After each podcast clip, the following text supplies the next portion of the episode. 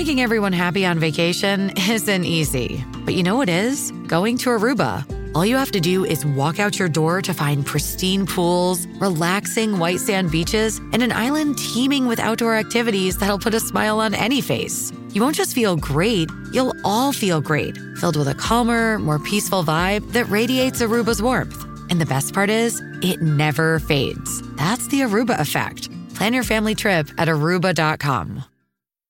Buongiorno a tutti e benvenuti a Pillole di Office of Cards. Pillole nasce con lo scopo di prendere il podcast principale di Office of Cards, estrarne appunto delle pillole, dei piccoli snippet da 3-5 minuti con delle cose che è giusto sapere, è giusto ricordare e che hanno impatto sulle vostre vite. Quindi, se avete scoperto questo podcast e sentite una pillola che vi piace, andatevi ad ascoltare l'episodio principale da cui è stata presa, perché c'è tutta la storia e tutto il contesto. Se invece siete un ascoltatore della prima ora, beh, probabilmente i primi episodi ve li siete dimenticati e grazie a queste pillole avrete un reminder fresco per ricordarvi le cose che avete imparato. Spero che vi piaccia, ci sentiamo alla fine dell'episodio. E io ho provato, in realtà, anche perché ero profondamente fuori comfort, quindi non avevo niente da perdere. La mia tranquillità non era potenzialmente, come dire, in pericolo, perché ormai era già sotto sopra. Perciò mi sono lanciata, eh, sì, e ho fatto questo corso eh, che è durato due anni, residenziale, anche qui con tutta una serie di preamboli non semplici per me da gestire, perché si trattava di andare via eh, per almeno due o tre giorni, credo, non so se fossero degli, degli incontri mensili, e dovevo lasciare i bambini a mio ex marito. E con anche qui tutte le convinzioni che avevo disseminate nella mente, per cui eh, chi meglio di una mamma sa interpretare i bisogni dei figli. Però senti, me le sono messe via, mi ricordo, guarda, e questo è stato per me una, come dire, una cartina di tornasole di quanto iniziassi a stare meglio, che la prima volta che sono partita ho salutato i miei figli in quattro ore, ovvero sia avevo eh, il primo, diciamo così, il primo incontro venerdì mattina alle 9, io mi sono preparata già per arrivare, eh, erano a Imola questi, questi corsi, eh, mi sono preparata già il giovedì, avevo considerato di partire e di dormire in albergo il giorno prima. Ho iniziato a salutare i miei figli alle 4 del pomeriggio, alle 3 del pomeriggio per poi partire definitivamente alle 7. Ciao, eh, sto andando, no, ma ciao, eh. Le ultime volte, mi ricordo, gli ultimi appuntamenti del corso, ragazzi, la mamma va e eh, ci sentiamo. e loro che non staccano gli occhi da PlayStation, quel diavolo. Sai, e poi ti rendi conto anche qui il grosso limite, che eh, nel momento, allora, quello che tu vivi emozionalmente poi passi anche agli altri, perché gli stati d'animo sono un qualcosa di contagioso. Perciò se per te quella di partita è serena, non puoi che farla vivere serenamente anche quelli che ti sono accanto. Se invece è uno strazio, chiaramente loro per assonanza vivranno quello strazio e lo interpreteranno come tale.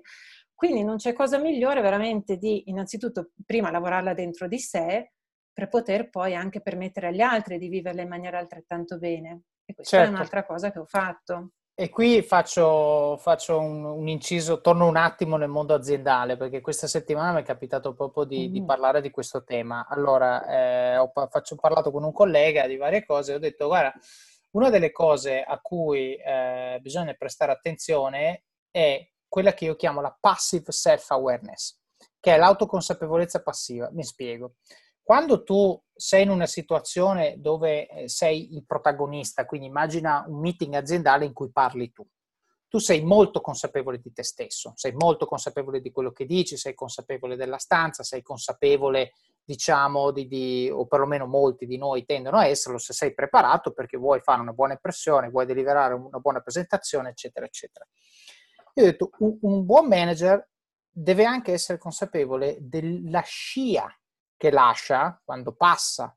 Nel senso, sì. se non sei tu a gestire il meeting, qual è la tua postura durante il meeting? Cioè, se tu sei uno che ascolta, perché guarda che le tue persone guardano te e guardano te per avere input, no? per avere magari se è un meeting che sta dicendo ecco, siamo, ci sono un sacco di perdite, dobbiamo chiudere questa divisione, eccetera, eccetera, guardano di te per essere tranquilli piuttosto che magari se è una cosa di cui non sono molto convinti, guardano te per vedere se possono magari esprimere dissenso, questo tipo di cosa. E, e, per me è una cosa molto importante perché nessuno ci pensa, no? Eh, la gente è preoccupata di, di, più che altro del proprio punto di vista, non del punto di vista degli altri, soprattutto in contesti magari dove, ripeto, il riflettore non è su di te, perché purtroppo inconsciamente quando il riflettore non è su di te, tu pensi che nessuno guardi, ma non è vero. Ok? Perché purtroppo, soprattutto quando tu sei in un ruolo manageriale, le tue persone guardano verso di te soprattutto quando il riflettore non è su di te, perché quando è su di te non prestano tanta attenzione a come fai le cose, ma prestano attenzione a cosa fai, perché giustamente sono lì per ricevere un input, una presentazione, delle informazioni, eccetera. Ma quando il riflettore non è su di te, loro fanno attenzione a come fai le cose. E quindi, come hai detto giustamente tu, se io sono eh, ansioso nel lasciare i miei bambini, i miei bambini sono ansiosi nel vedermi andare via. Se io sono tranquillo, loro sono tranquilli. Qua è lo stesso discorso. Quindi un manager, il messaggio che voglio dare è quando gestite persone o avete delle peer relationship di un certo tipo, dovete essere consapevoli del fatto che le persone vi osservano anche quando voi non pensate, no? E che questo comporterà un, uh, uno shift uh, di, di, umore, positivo, negativo o anche relazionale nei vostri confronti che li avvicina o li allontana. No, io ne parlo anche in Office of Cards, ma adesso senza andare negli esempi del libro, dico in generale ogni volta che uno ti vede fare qualcosa, qualsiasi cosa, assumi sempre che ti stia giudicando, che è il modo migliore per dire mi comporto bene, mi vesto in un certo modo, parlo, non dico le parolacce, insomma tutte le cose che mia nonna mi diceva di fare, adesso ne ho capito l'importanza, perché realmente impattano in maniera passiva ma estremamente profonda le persone che ci circondano. Bene, come avete sentito questa pillola da sola vive, però ovviamente è parte di una storia che abbiamo raccontato nell'episodio principale, vi consiglio quindi di andarlo a sentire per avere tutto il contesto che ci ha portati a dire questa frase e poi soprattutto per sapere come va a finire e cosa succede dopo. Quindi buon ascolto, ci sentiamo alla prossima pillola oppure vi aspetto nel podcast principale di Office of Cards. Alla prossima!